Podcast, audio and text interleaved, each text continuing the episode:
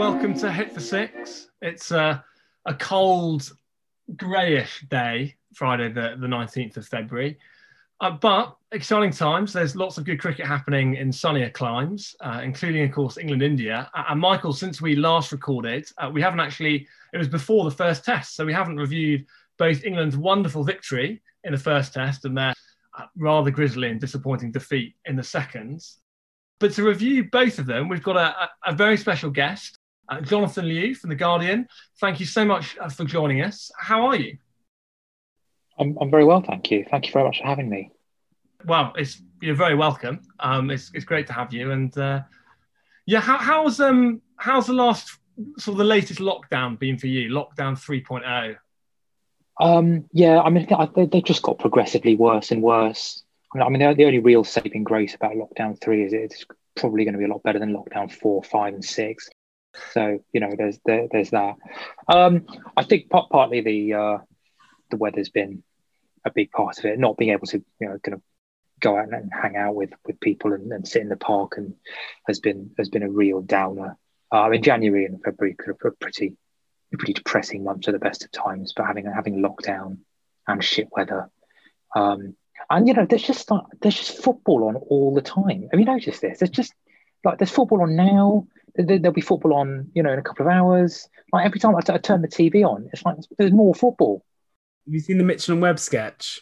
The well, yeah, it is. It is basically like that. I mean, it's, it's, it's come true. You know, more appositely than than either of them could possibly have imagined. There's just who is it today? It's you know Dundee against Hull, against Norwich, against you know, and I I obviously I write about football quite a lot, and I don't, I don't really, I don't know anything anymore. It's just, it's just always there. I'm quite encouraged that you're finding it hard to keep up because I'm a, you know, I'm a football fan. Uh, cricket's my favourite sport, but I really like football. Chelsea fan, but it's it's relentless. There was like Man United beat Southampton 9 0. I still haven't seen the highlights of it because there's been so much other football to watch since then that I just kind of had to let it go. Are you, as a someone who professionally follows and writes about football, basically finding that lots is passing you by?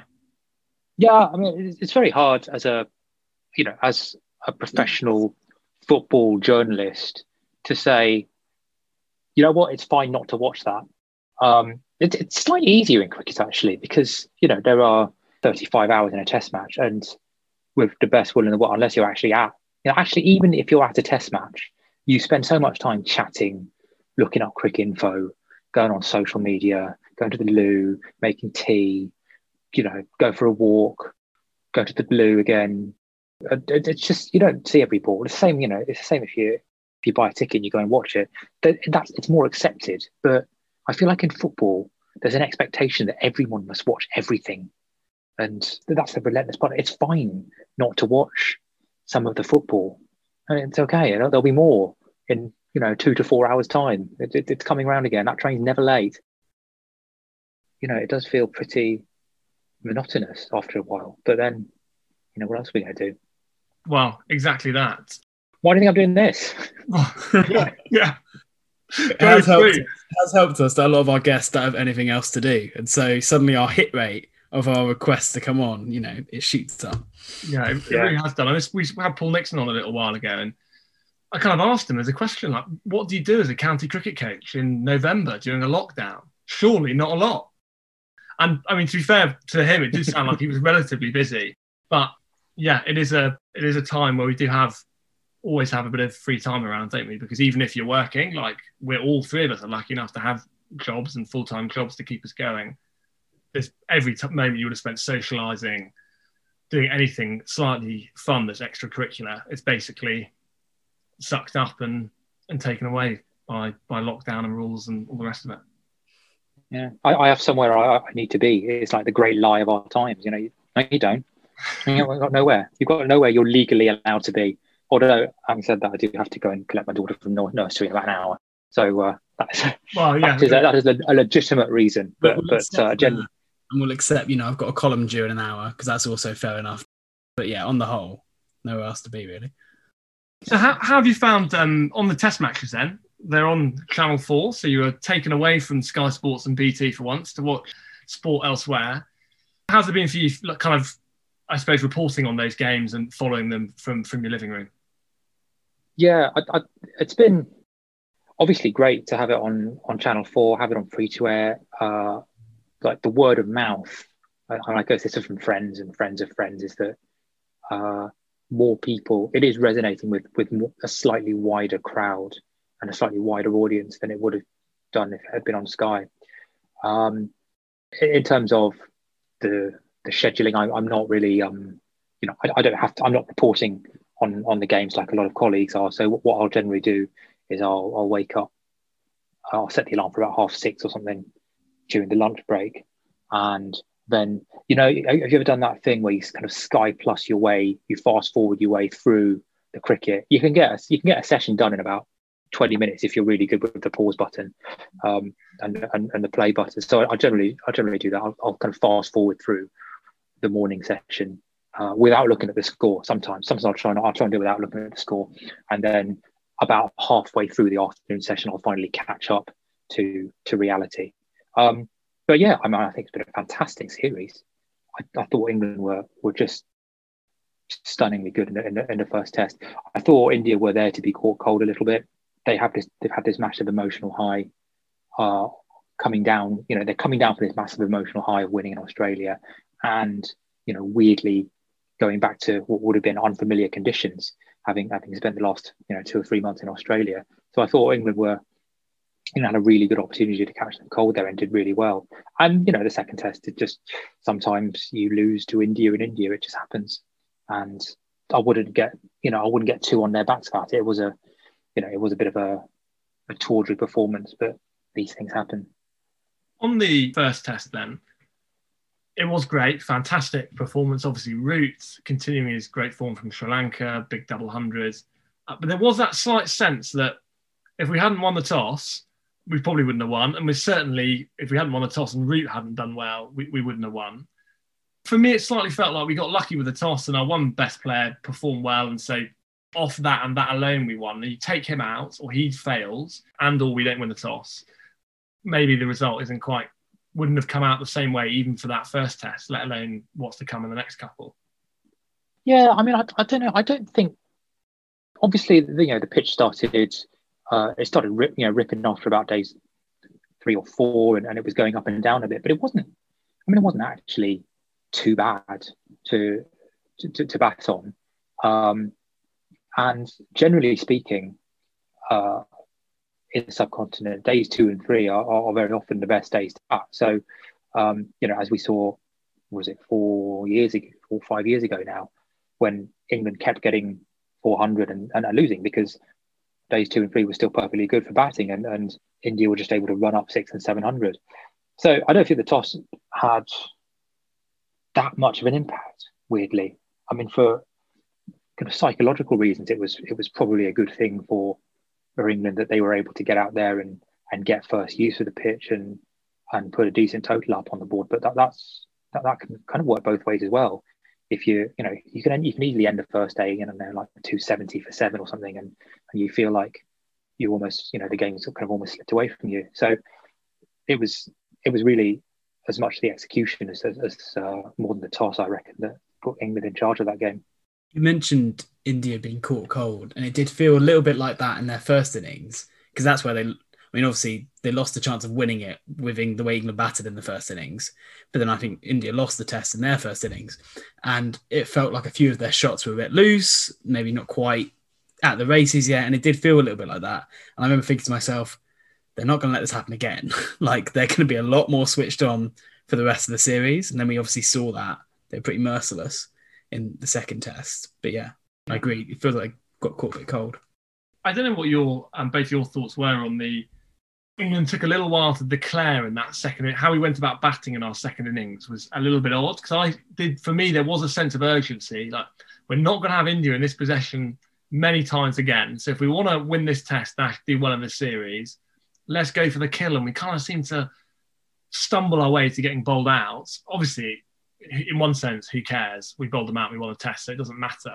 But there was something about that that I was, I was getting very frustrated. I don't know about how, how you were both. It went from Ollie Pope really trying to up the scoring rate to Dom Bess padding away and over, and it felt like the tactic had switched really suddenly, which I couldn't quite understand. Yeah, I mean, I, I, I think Scyld Berry made a really good point in the in the Telegraph about this, which is that broadcasters and commentators and journalists and people who talk about cricket have, I think, a, a slightly vested interest in wanting to to get on with the game and wanting to uh, to get the action moving.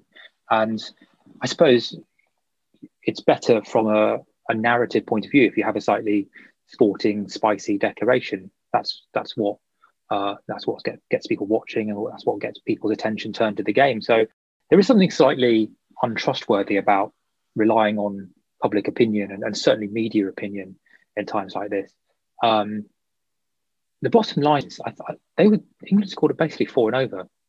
Certainly for the first 30, 40 overs, they were scoring four and over uh, against the world's best team, one of the world's best attacks in their home conditions on a turning wicket, a, a wicket where, where it's, it's pretty much going to, you know, it was pretty much turning from ball one. And I thought they did fine. I thought they did absolutely fine. I mean, Dom Bess pads away and over. I mean, I don't know what the, the micro tactics were in that situation, but there's still plenty of time in the game. You are what 400, 450 runs ahead or, or whatever.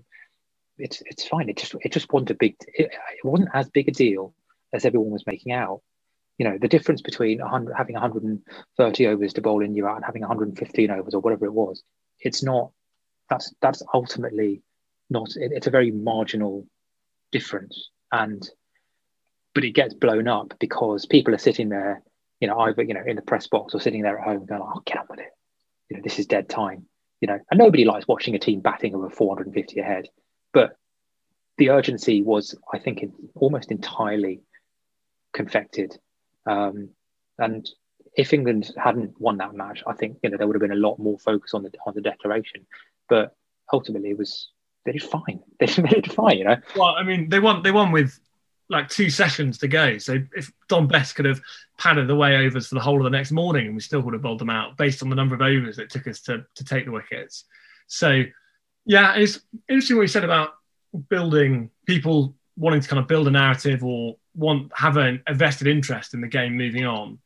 I was half watching it while working, and it was the one thing that was making my working morning that little bit more interesting. So watching this kind of seemingly squander a few overs and the game not really going anywhere, it was winding me up a bit. So, yeah, you may well be right, Jonathan. That may well have been what was uh, causing me angst in my own mind about it. I think it was also for me as well, probably coming from a place of greed a little bit. Like it's rare that you get to watch England in that position you're describing, Jonathan. You know, against the world's best attack, world's best team, and I and you know I'm sat there and I'm excited for the scoring rate to get up, and we're going for it towards the end of the innings, and then I probably just got selfishly frustrated when Bess started padding it. But yeah, I, I kind of knew that evening. I mean, you texted me, Rob, saying we're still going to win. That it was all a bit of a storm in a teacup, like we were going to win, and it was silly getting angry about it. Um, for, what did you think about the um the second test then, Jonathan? Firstly, there was obviously a bit of noise about the pitch.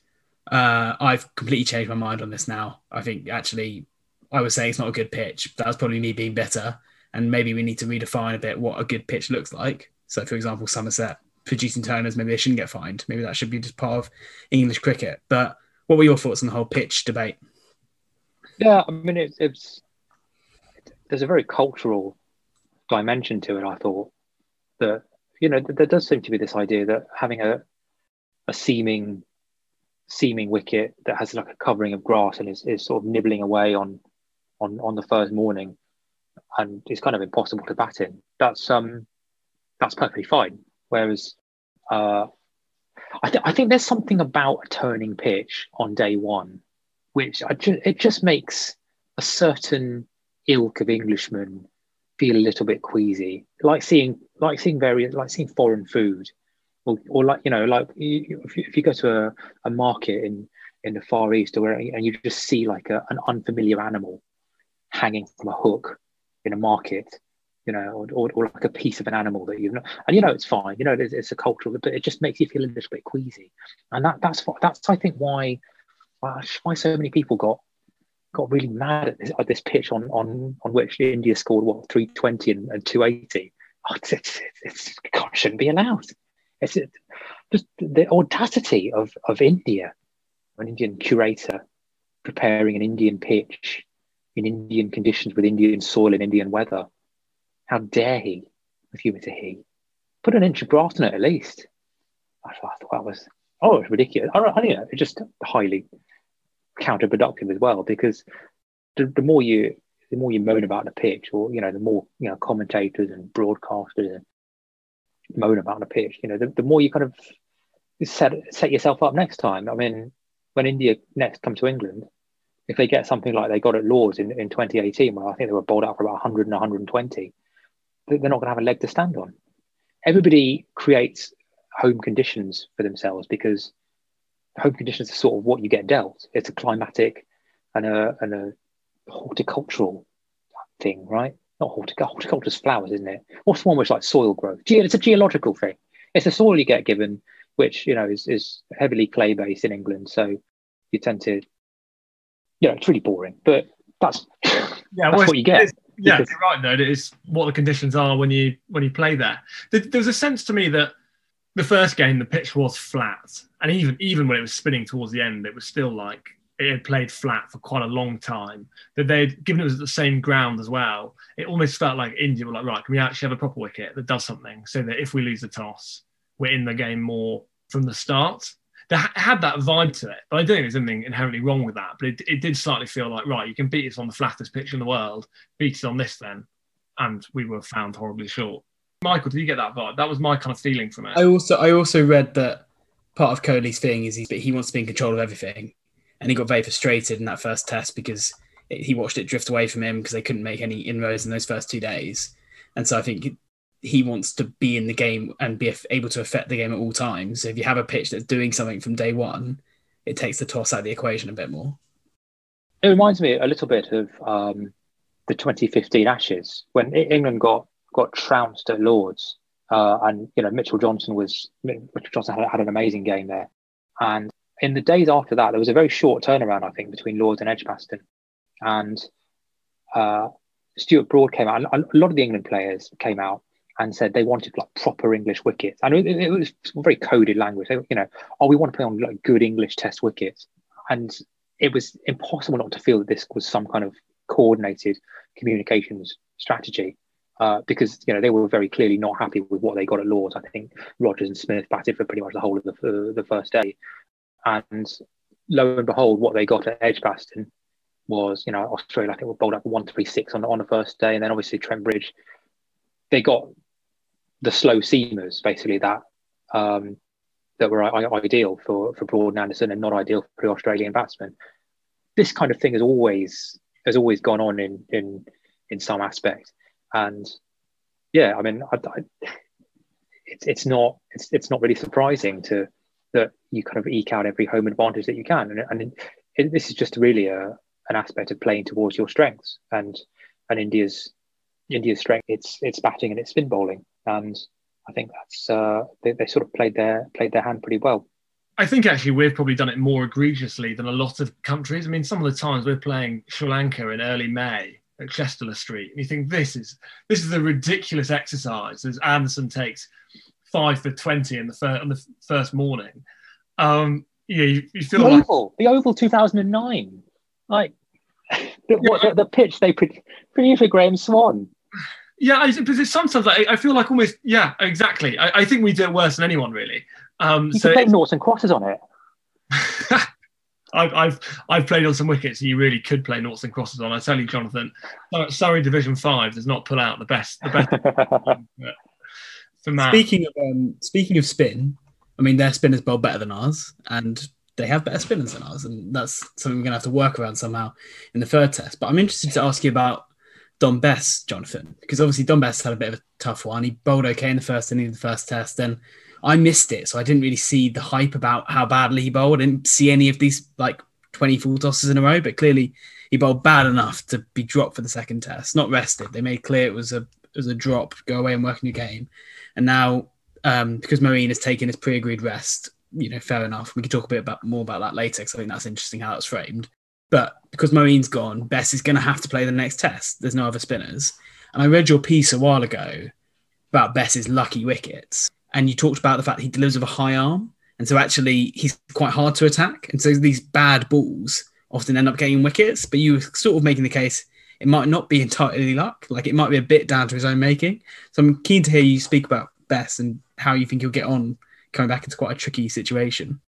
Yeah, I mean, I suppose there are certain kinds of spinners who who base their kind of their, they base their approach on repetition, metronomic repetition on a length, and you you know you, you kind of grind out wickets through either very subtle variation, subtle changes in pace, or just kind of probing the concentration or the technique of a batsman. And you, you talk about stock, deli- stock deliveries and the stock bowlers, you know, bowlers bowling their stock deliveries, putting it on the same spot all day. And Dom Bess isn't like one. He, he isn't one of those bowlers. he certainly isn't at the moment. He may ultimately develop into one of those, but he doesn't. He just doesn't have the consistency. If you were being slightly harsh, you'd say he just isn't good enough to bowl to bowl consistently yet. But what England, what the England selectors and what the England management like in him and what they've seen in him is very occasionally he has the ability, and it was the same with Moeen actually slightly. Very occasionally he has the ability to bowl just like a, a wicket taking delivery, and if you look at you know a lot a lot of the wickets he took in the first innings of the first test at Chennai, you know he was oh no sorry it was in Sri Lanka wasn't it um you know he was getting you know they were slapping long hops to cover and all this kind of nonsense, and it looks like he's taking wickets with bad deliveries, but if you it, it sounds a bit like damning him with faint praise, but if you can't if a batsman can't line you up then you are going to get your wickets in slightly different ways. That doesn't make them any less worthy as wickets but it occasionally means you're going to, you know, you have that surprise factor. Uh, if you if you both fix balls in the same place, Abdul is going to be able to line you up in a way that they might not be able to if you're bowling a full toss and then a wide long hop and then a jaffa. Uh, and I just think he's I think he's a different sort of bowler. He may develop that consistency, and it may not be what England want in the long term on, on subcontinental wickets, where you do have to bowl for 40 overs at, at, at a pretty tidy economy rate. Um, but that yeah, that's the sort of bowler they're working with at the moment. The big unknown, I guess, you, going going into the third test is where his his head is at, and it will, you know, it, he he got obviously got dropped after his first stint in 2018, but he, will, he kind of will have been expecting that. Here, he was very much more the man in possession. Uh, and though Leach was bowling well, I, I think you could argue that, that Bess went into the winter as, as the lead spinner, and to be dropped for the second test will have hit him pretty hard. And, and I, I, guess that's the big unknown whether he can whether he can bounce back from that and, and where his state of mind is at. And I guess we'll find out in Ahmedabad.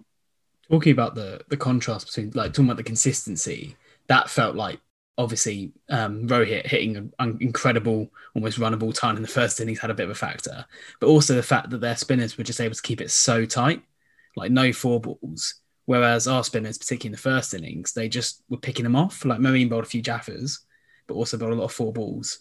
Um, and it does I am it does feel a bit worrying that Bess is coming back in, and again he does bowl those four balls, and Leach feels like someone who can build up a bit more pressure, a bit more like that first type of bowler you were talking about. If he's bowling well, always putting on the spot, subtle variations, but the the gap between the spinners does feel about lack consistency. Um, but I guess we'll see how it goes with the pink ball, whether that plays a factor in the next test. Yeah, they, they say the pink ball is going to go a bit more skiddy, isn't it? So uh, I've not seen a, a pink ball test in Asia, so I don't I don't really know how how it's going to you know how that's going to pan out. But that, that could that could help him if he gets a bit more skid. I'm really interested to see how it I say how it plays out. I've the only day night tests I've seen or experienced have been basically primarily down in um, in Australia, Adelaide, of course, time and again. But never seen one in Asia. So I'm yeah, I'm intrigued. I've, and I've even because I can't take an actual holiday. I'm taking two days of annual leave for the first two days of the test, so I can just sit there in front of the telly and um, all that because at least it's something to do and look forward to, um, rather than take a day off with nothing to do, like it would be on a, on another day. Um, Jonathan, if you had to pick maybe aside from the obvious, so basically Root, who played magnificently in that first test, three England players you think have really stood up and had a, had a, a very strong start to the series and maybe done better than you were anticipating? Yeah, um, I suppose. I guess Anderson in in the first test. Um, it does it does feel a little bit weird, you know, to talk about Jimmy Anderson as a oh he's done unexpectedly well there. I wasn't expecting him to to to to swing the ball, but I, I I'm not sure that all of us thought that he still had a spell like that in him in Asia. I I think that a lot of people going into this series could have seen Anderson maybe you know getting a couple of wickets with a new ball, but essentially bowling extremely accomplished, dry, tidy spells. I'm not sure. I'm not sure we we, we thought that. I'm not sure I thought he had a, a spell like like that. An over like that over where he, he basically ripped through, you know, an entire middle order. I, I thought, I thought that Jimmy would. I thought Jack, that Jimmy was was gone in Asia, but that but that was. So I'd go for him. Um, I thought Ben Foakes did really well. Um, in the I was going to say in Chennai, but obviously they were both they were both in Chennai. I think Foakes gets a bit of a he, he gets a bit of a bad rap uh, in terms of his batting. He's, he's really good, and this, this idea that he's a pure keeper, and, and he is he's a, he's a wonderful keeper. But uh, guess what? It is actually possible to be really accomplished at, at two facets of the game, and in the you know he, he could quite what did he get 43 something 43 44 and while you were speaking there, Jonathan, uh, Michael was goading me with reaction emojis on Zoom because in the age old Foakes debate, I have definitely been like a Buttler man. I'm like, Ben Foakes, yeah, look, he's clearly a very good keeper. He's an all right batsman, but Buttler is a great player. Buttler should be the keeper. And we've had this going for the whole podcast since we we basically started um, doing the first lockdown. So all the way over the last year or so, and I was vindicated wonderfully as Jos Buttler played well against Pakistan, and I was like, I told you so, I told you so. Um, and I do like Ben Foakes. He's a very good-looking man. He's a very good wicket keeper. I was a little bit annoyed that he did as well as he did because it was a real "I told you so" moment for for Michael. He's just a really That's good batsman, though, isn't he? Like his technique is just really solid. Like he, I know he's, he's no, he's not Buttler, He's not going to take the game away from opposition, but he's almost certainly not going to play a stupid shot. He's going to keep the scoreboard ticking over. He's good at batting with the tail, and he's just solid. I, just, I, I love him. He's got a lovely balance at the crease. Um, you know, you, you, could tell. I mean, some of his on drive, some of his straight driving was was just you know, just extremely accomplished. England are extremely lucky that they have three world class options in that position. It's a bit like you know, obviously the you know it's kind of a culture war thing, isn't it? Foakes against Buttler, and you know I wrote a column this time last year just defending Buttler ahead of you know what what would have been the Sri Lanka tour, and this was you know seen as some slight on some great slight on Ben Foakes, um, but no, they're, they're they're both they're both really good. Bairstow's really good. You know, it's like it's like the whole Messi Ronaldo debate. Just just be thankful that we have so you know so many you know these these binary options. It doesn't, sorry, it doesn't have to be a binary choice. It's not it's not Brexit Remain. It's um just be just be grateful that, that we have it. And yeah, I think it, it might be possible to, to fit them both in at some point. Yeah, um, I, I, think um, both Jos Buttler or Ben Foakes, if they're listening, will be very flattered to know that you compared them to Messi and Ronaldo um, in the pantheon of sporting options. But I get exactly what you mean in terms of those it doesn't have to be one or the other. They're, they're both good and both worthy of their place in their, in their own ways. He's, he's not Chris Read. He's going to, if, if you give him a full test career, he's probably going to average 35. We interrupted you, sorry, Jonathan. You, you, you didn't get to see a third person in terms of like who you thought. Um... Oh, uh, Ollie Stone. Ollie Stone. He yeah. did really well. Do you, do you think there's a case for playing him and Woods? I don't know what Archer's elbow is for the next test, but playing a couple of quicker bowlers and trying to back off seniors to take more wickets? and particularly definitely given- yes. So I mean, I've every so often England have this idea of uh, you know we're gonna we're gonna go out with a pace battery, and it happened in the I get it was the, the Ageas Bowl, the first West Indies test last summer. They got they sent Wood and Archer out and, and they lost. And oh gosh, oh no no no no no, oh dear, that's that's that experiment canned. Um, and they kind of retreated into into the safe embrace of Broad and Anderson and, and Woakes for the for the rest of the summer, basically. Um, and I thought that was a real shame because like bowlers, in, in, the same way that batsmen need to bat together to develop chemistry, bowling attacks need to develop chemistry. You, you need to you need to kind of know how to how to bowl with another bowler. You need to kind of work out where your how your plans are going to mesh together as an attack. And I I think if, if England have any going to have any chance of winning in Australia at the end of the year, they're going to need at least two of their quick quick bowlers firing in tandem at the same time. At some you know, England are not going to win in Australia with Anderson plus Broad plus Archer slash Wood plus a spinner. I, it, it's just not going to happen. So, so the more they can get Woods, Archer, Stone bowling in tandem, learning how to bowl in tandem, learning how to coordinate plans, learning whether you know some some fast bowlers like to compete with each other.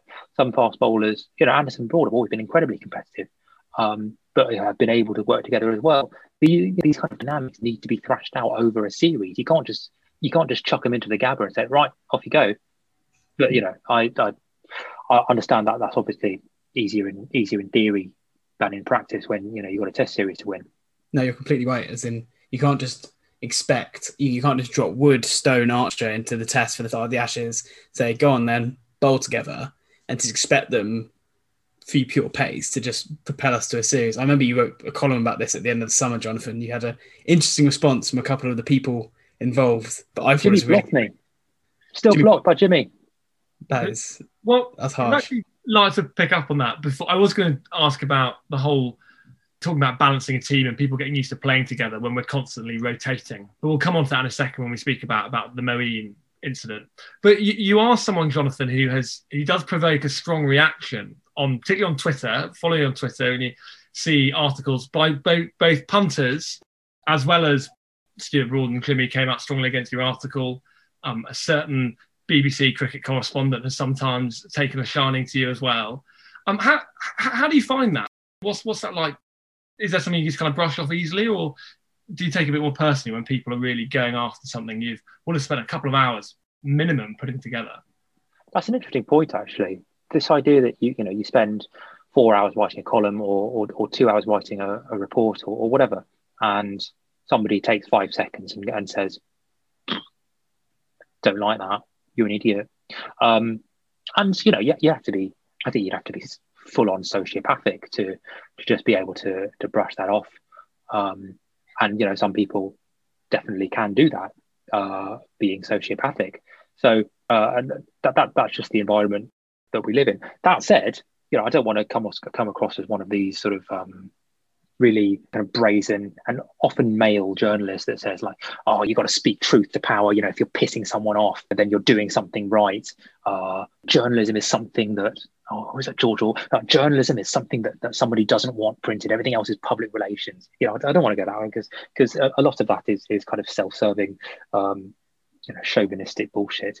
But you do also kind of, to an extent, have to write it how you see it. And a lot of the worst journalism is the sort of journalism that is in response to or, or kind of preempting a reaction.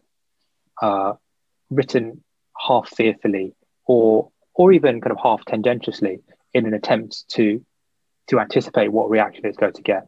Um, with a lot of people who uh, I'm not going to name any names, but a lot of journalists who I, I think are are well regarded in the Twitter sphere, I find are just kind of crowd pleasing by numbers. Short little sentences, a point that is self obvious, but is all kind of you know wrapped up in shareable platitudes bang, 300 retweets. Um, but it's not. I, I, I, don't. I don't find that approach very. Um, I don't find it very good. I find it. I don't find it very productive. I don't, I don't think it. It's the most interesting way of talking about sport. So, yeah, to some extent, you just you just have to call it how you see it. And uh, while I wouldn't say I'm indifferent to what people think, you, you can't let that guide you. One thing I would say, Jonathan, is that you always seem to take a different angle to everyone else, but it's always one that I haven't really considered until I've read it, and then I, I appreciate having read it. And then your articles always come from a slightly different place, and I and then I enjoy them. And they and they're a bit like as well. Your colleague Barney Ronay, I think he always did that as well, particularly writing about football. His piece on Andy Carroll will forever stay with me. But I, I always really appreciate the slight difference. Um, and you're right, it doesn't always like it's not always like most easily tweetable platitude, but I enjoy them. The easiest thing to say is you know, the easiest thing to write is like this thing here that has happened. It's utterly terrible, and it's it's it's utterly you know abominable. And I feel really angry about it, and you should feel really angry about it too. And it's the ECB's fault. Um, nobody, no, nobody ever got 300 retweets for saying, well, you know, there's arguments on both sides. It's complex. I was wondering, Jonathan, maybe given some of that, what, why did you become a sports journalist? I know that's quite a big existential question, but like, what do you, what do you get out of it apart from a salary and get paid to watch sport for a living? There, there is something incredibly magnetic about about professional sport, which if you're not up to standard to play professional sport, will always be alluring. It, it will never not be a slightly tingly, electric feeling to to walk into a test match, just wave your pass and and get let in when you're not very good at cricket and you have uh, no playing career to speak of. That's that's always a very weird and rewarding feeling, and yet I'm you know I, I, you, you get people who who finds the proximity to sport so alluring that you know they'll kind of they'll do anything to, to, to get close to it. And that's not something I wouldn't classify myself as one of those people.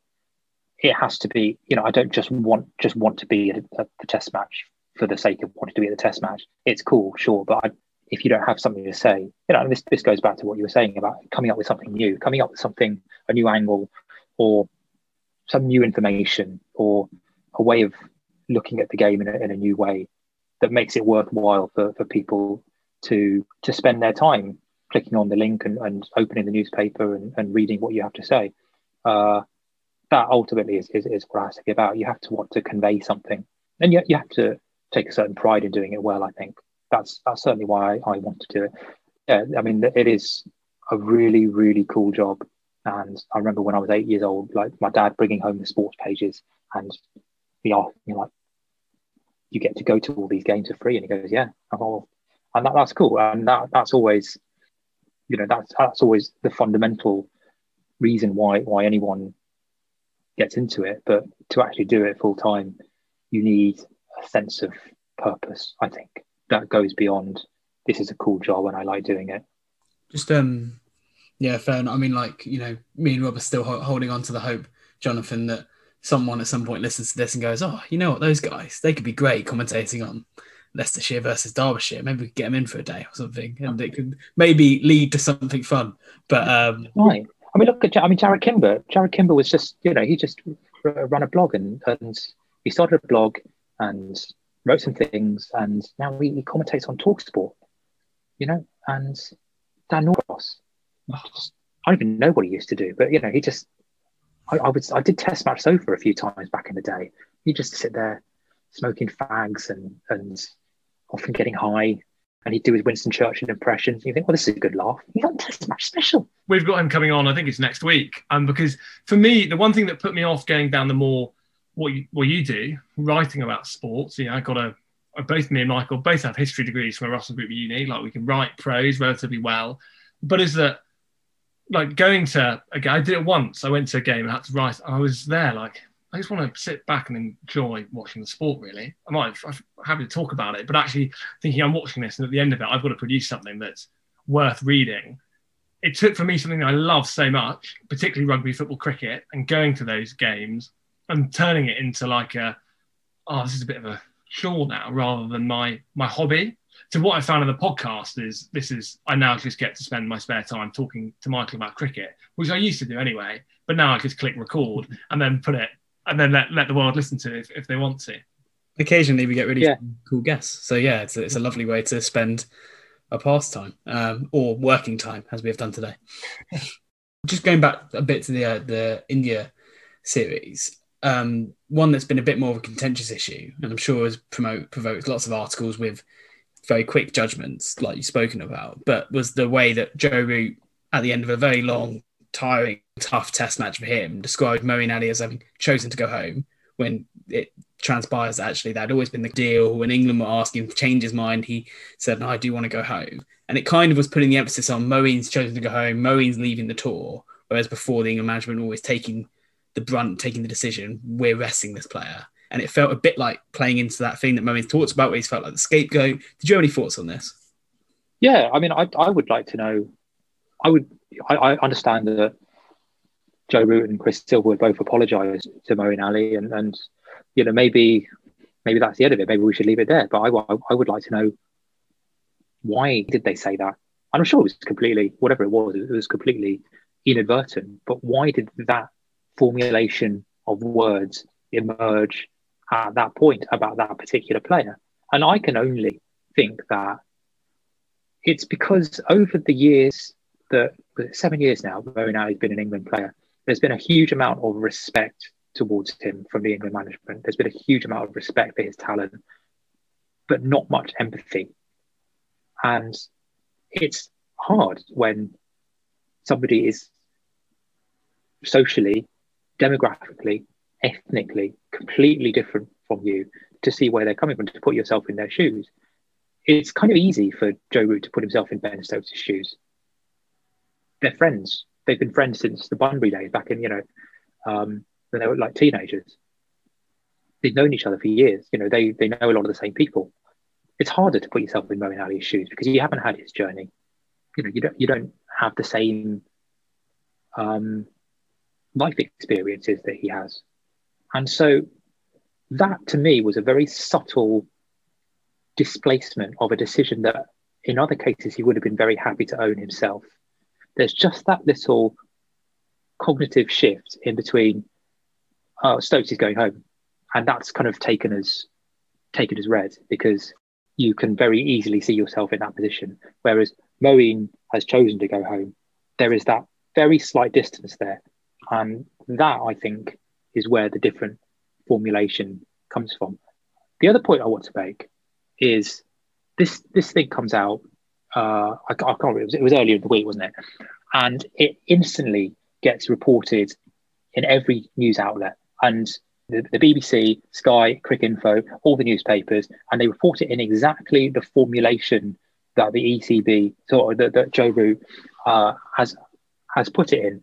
Should there not be a, a little bit of interrogation of that phrase before you just kind of blindly put that out on the internet to everyone? Should there not be a point at which you say, are, are we just parroting what? Like, why why has that formulation of words been chosen, and is it right for me to to print it verbatim. Uh, and so I think that was a big problem in this instance. And, you know, I've been on tour with England and the media operation is incredibly professional and efficient and effective as well, uh, kind of getting its message across. And you do find yourself just sort of relaying what the ECB have said in a press release or whatever. Um, and I think in this case, there was a slight failure to interrogate what it was that they were actually saying. And I think it was sort of parroted in a way that, that made the whole story a lot worse.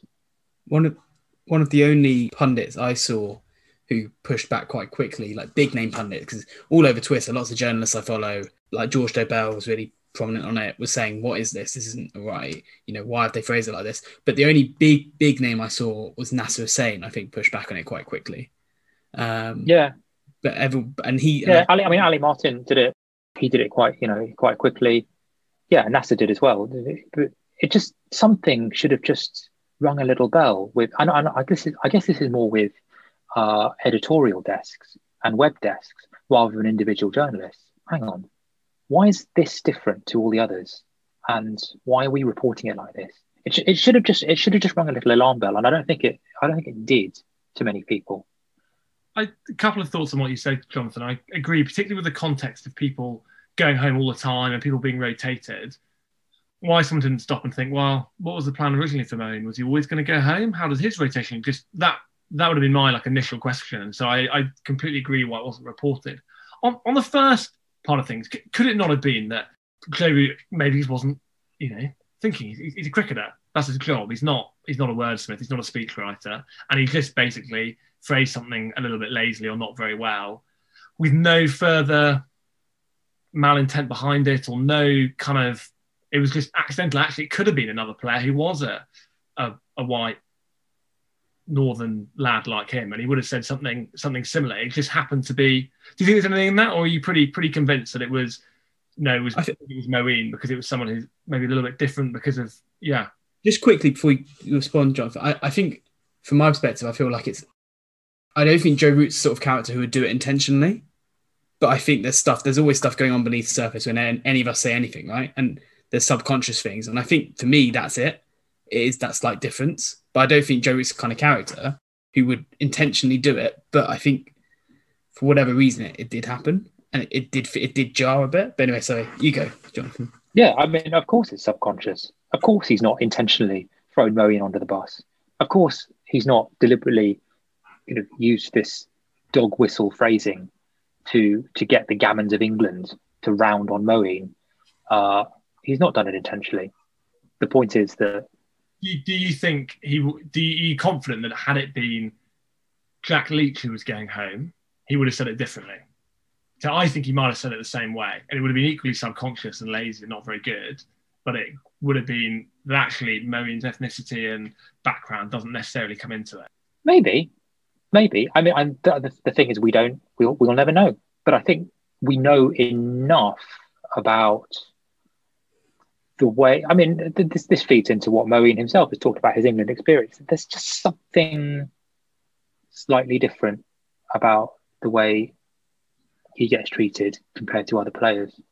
I think against that context, you know, if it was if it was Jack Leach, I don't think people would think more about it.